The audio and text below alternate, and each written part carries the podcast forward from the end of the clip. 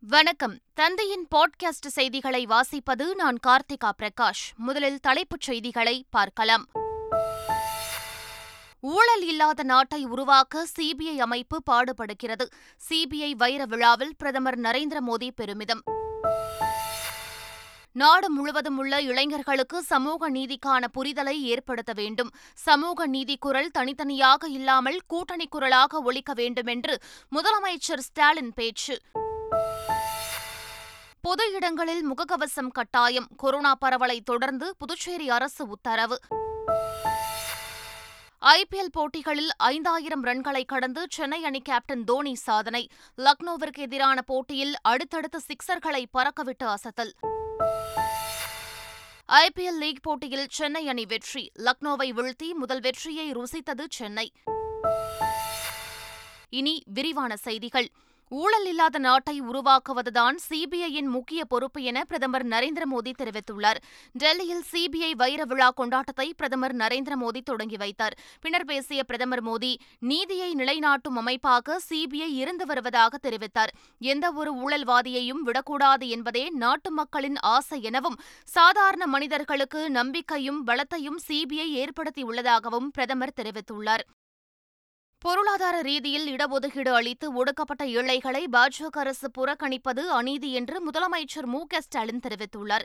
இந்திய சமூக நீதி கூட்டமைப்பின் முதல் கூட்டத்தில் காணொலி காட்சி வாயிலாக பங்கேற்று பேசிய அவர் ஒடுக்கப்பட்டோருக்கு உண்மையான சமூக நீதி சென்றடைய ஒன்றுபட்டிருந்தால்தான் முடியும் என தெரிவித்துள்ளார். சமூக நீதியை நிலைநாட்டுவதில் கவனமாக உள்ளதாக தெரிவித்த முதலமைச்சர் மு. க. ஸ்டாலின் பொருளாதார ரீதியில் இடஒதுக்கீடை பாஜக அறிவித்துள்ளது என தெரிவித்துள்ளார். இது சரியான அளவுகோல் அல்ல என்றும் என்றும் அவர் குறிப்பிட்டார்.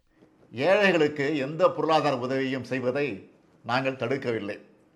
அது பொருளாதார நீதியே ஆகுமே தவிர சமூக நீதி ஆகாது. ஏழைகள் என்றால் அனைத்து ஏழைகளும் தானே இருக்க முடியும். அதில் என்ன உயர் சாதி ஏழைகள்? ஒடுக்கப்பட்ட சாதி ஏழைகளை புறக்கணிப்பதே சமூக அநீதி அல்லவா? அதனால்தான் பொருளாதார அளவுகோலை இடஒதுக்கீட்டில் நாங்கள் எதிர்க்கிறோம். தேசத்தின் நன்மைக்காக முதலமைச்சர் ஸ்டாலின் பின்னே ஒருங்கிணைய வேண்டுமென்று சமூக நீதி மாநாட்டில் காஷ்மீர் முன்னாள் முதலமைச்சர் ஃபரூக் அப்துல்லா தெரிவித்துள்ளார். அகில இந்திய சமூக நீதி கூட்டமைப்பின் முதல் கூட்டத்தில் பங்கேற்று பேசிய அவர் பெரியாரும் கருணாநிதியும் பாதுகாத்த சமூக நீதி தமிழக முதலமைச்சர் ஸ்டாலின் தொடர்ந்து பாதுகாக்கிறார் என தெரிவித்தார். தேசத்தின் நன்மைக்காக ஸ்டாலின் பின்னே ஒருங்கிணைய வேண்டும் என்றும் அவர் வலியுறுத்தினார். இதேபோல் கூட்டத்தில் பேசிய வீரப்ப மொய்லி சமூக நீதிக்கான முன்முயற்சியை முதலமைச்சர் ஸ்டாலின் சரியான நேரம் நேரத்தில் முன்னெடுத்துள்ளார் என்றும் அவரது முயற்சிக்கு காங்கிரஸ் கட்சி முழு ஆதரவை அளிக்கும் என்றும் உறுதிபட தெரிவித்தார். உதகையில் அறுநூறு படுக்கை வசதிகளுடன் கட்டப்பட்டு வரும் அரசு மருத்துவக் கல்லூரி வரும் ஜூலை மாதம் திறக்கப்படும் என்று மக்கள் நல்வாழ்வுத்துறை அமைச்சர் மா. சுப்பிரமணியன் தெரிவித்துள்ளார். உதகையில் செய்தியாளர்களிடம் பேசிய அவர் கொரோனா பரவல் தடுப்பு நடவடிக்கையாக அரசு மருத்துவமனைகளில் அனைவரும் முகக்கவசம் அணிவது கட்டாயமாக்கப்பட்டுள்ளதாக தெரிவித்தார். ஆறு மாவட்டங்களுக்கு மருத்துவக் கல்லூரிகள் இல்லை. குறிப்பாக தென்காசி மயிலாடுதுறை ராணிப்பேட்டை காஞ்சிபுரம் இப்படி ஒரு ஆறு மாவட்டங்களுக்கு மருத்துவக் கல்லூரிகள் இல்லாத நிலை இருக்கிறது.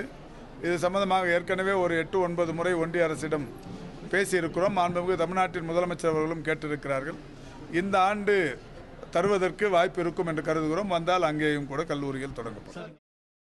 அவதூறு வழக்கில் இரண்டு ஆண்டு சிறை தண்டனை விதிக்கப்பட்டதற்கு இடைக்கால தடை கோரி சூரத் நீதிமன்றத்தில் ராகுல் காந்தி முறையீடு செய்துள்ளார். இதையடுத்து அவருக்கு ஜாமீனை நீட்டித்து நீதிபதி உத்தரவிட்டார். இரண்டு ஆண்டுகள் சிறை தண்டனைக்கு எதிராகவும் தண்டனைக்கு இடைக்கால தடை விதிக்க கோரியும் சூரத் மாவட்ட செஷன்ஸ் நீதிமன்றத்தில் ராகுல் காந்தி முறையீடு செய்தார். மனுவை விசாரித்த சூரத் மாவட்ட செஷன்ஸ் நீதிமன்றம் ஏப்ரல் பத்தாம் தேதிக்குள் பதில் மனு தாக்கல் செய்ய புர்னேஷ் மோடிக்கு உத்தரவிட்டதுடன் ராகுல் காந்திக்கு வழங்கப்பட்ட ஜாமீனை நீட்டித்து உத்தரவிட்டது. மேலும் இரண்டு ஆண்டுகள் சிறை தண்டனை விதிக்கப்பட்ட தீர்ப்புக்கு இடைக்கால தடை கோரிய மனு மீதான விசாரணையை பதிமூன்றாம் தேதிக்கு ஒத்திவைத்துள்ளது. அவதூறாக பேசியதற்கு இரண்டு ஆண்டுகள் சிறை தண்டனை இதுவரை வழங்கப்பட்டதில்லை என்றும் ராகுல் காந்தி தகுதி நீக்கம் செய்யப்பட்டதால் எதிர்க்கட்சிகளிடையே ஒற்றுமை ஏற்பட்டிருப்பதாகவும் மத்திய முன்னாள் நிதியமைச்சர் ப. சிதம்பரம் தெரிவித்துள்ளார். எனக்கு தெரிந்தவரை எங்களுக்கு தெரிந்தவரை நாங்கள் விசாரித்தவரை நீதிபதிகளை விசாரித்தவரை நூற்றி அறுபத்தி மூணு வருஷத்துல எந்த வழக்கிலையும் வாய்மொழி அவதூறுக்கு அதிகபட்ச தண்டனையான ரெண்டு ஆண்டுகளை தந்ததே கிடையாது விதித்ததே கிடையாது. இதை கடுமையான கண்டனத்துக்குரியது. கட்சிகள் இந்த நாட்டில் நடக்கக்கூடிய சர்வாதிகார அரசை பற்றி கண்டனம் தெரிவித்திருக்கிறார்கள். இந்த ஒற்றுமை தொடர்ந்து ஆளுங்கட்சியை எதிர்ப்பதில் இந்த தொடர்ந்து இந்த ஒற்றுமையை காட்ட வேண்டும் என்பதுதான் எங்களுடைய இன்றைய நோக்கம். மக்கள் மனதை உறுத்துகிறது நிச்சயமாக எதிரொலிக்கும். நிச்சயமாக அதனுடைய தாக்கம் கர்நாடக தேர்தல் முடிவுகளில் வெளிப்படும்.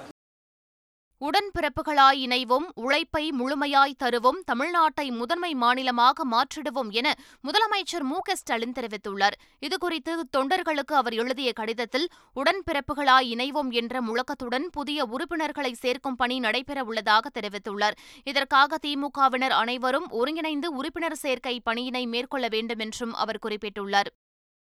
அதிமுக செயற்குழு கூட்டம் வரும் ஏழாம் தேதி நடைபெறும் என்று எதிர்க்கட்சித் தலைவர் எடப்பாடி பழனிசாமி அறிவித்துள்ளார்.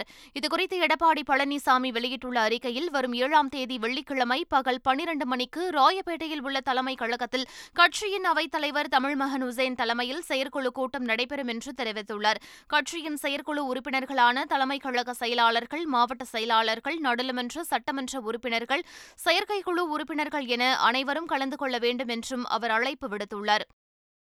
அதிமுக பொதுக்குழு மற்றும் பொதுச் செயலாளர் தேர்தல் தொடர்பான மேல்முறையீட்டு வழக்குகளின் இறுதி விசாரணை வரும் இருபதாம் தேதிக்கு ஒத்திவைக்கப்பட்டது.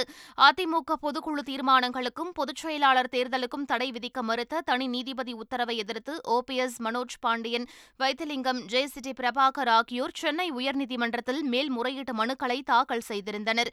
இந்த மேல்முறையீட்டு வழக்குகள் மீண்டும் விசாரணைக்கு வந்தன. அப்போது தற்போதைய நிலையில் இடைக்கால உத்தரவு பிறப்பித்தால் குழப்பங்கள் ஏற்படும் என்பதால் இடைக்கால உத்தரவு பிறப்பிக்க முடியாது என தெரிவித்த நீதிபதிகள் இடைப்பட்ட காலத்தில் கட்சியில் எடுக்கப்படும் முடிவுகள் இந்த வழக்குகளின் இறுதி தீர்ப்புக்கு கட்டுப்பட்டது என தெரிவித்தனர்.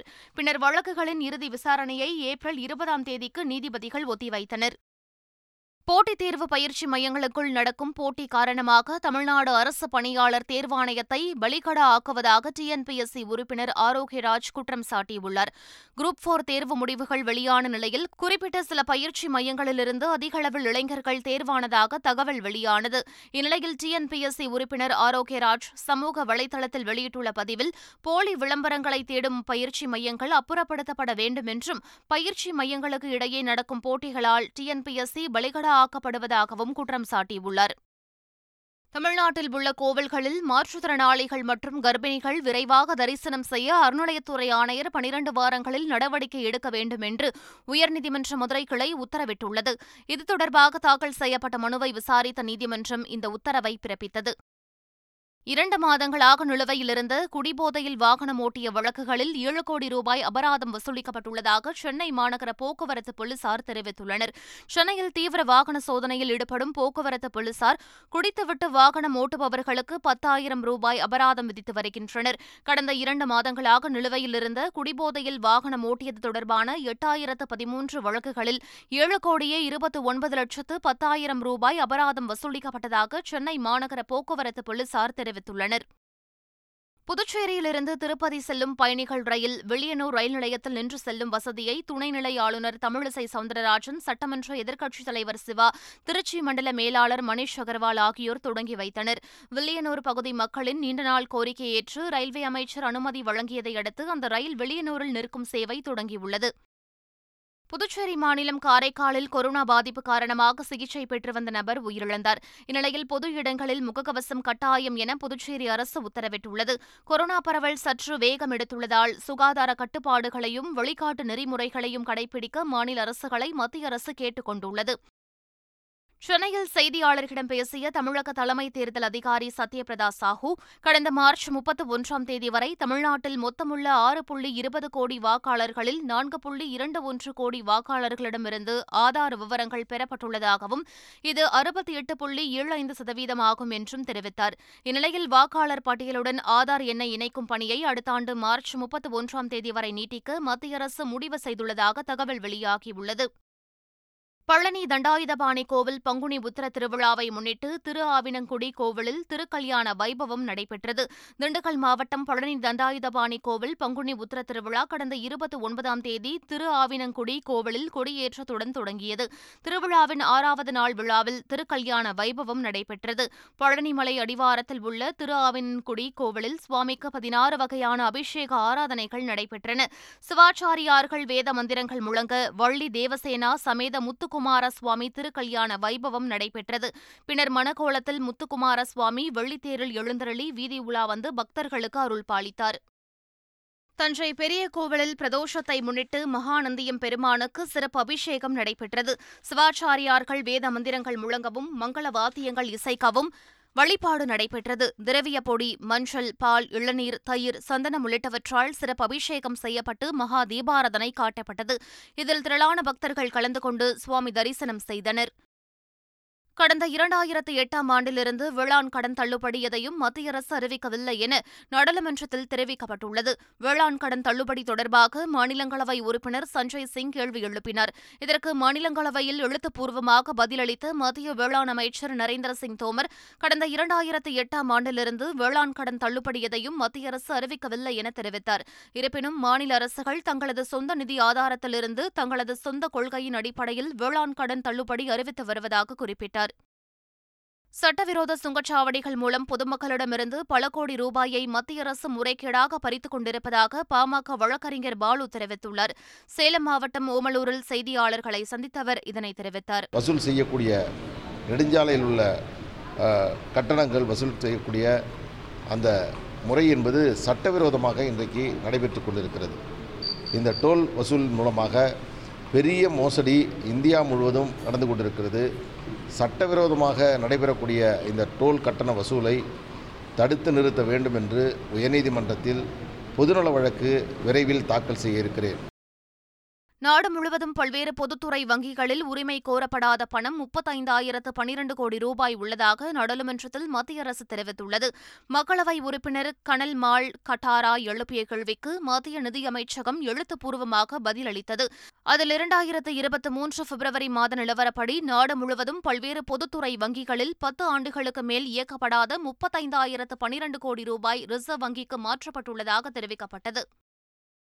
தமிழ்நாட்டில் கோவை திருப்பூரில் ஒரு லட்சத்து எழுபத்தைந்தாயிரம் கைத்தறிகள் மூடப்பட்டிருப்பது குறித்து எந்த அறிக்கையும் வரவில்லை என்று நாடாளுமன்றத்தில் மத்திய அரசு தெரிவித்துள்ளது. இதுகுறித்து மாநிலங்களவையில் திமுக எம்பி வில்சன் மத்திய அரசுக்கு கேள்வி எழுப்பியிருந்தார். அதற்கு மத்திய ஜவுளித்துறை இணையமைச்சர் தர்ஷனா ஜர்தோஷ் எழுத்துப்பூர்வமாக பதிலளித்துள்ளார்.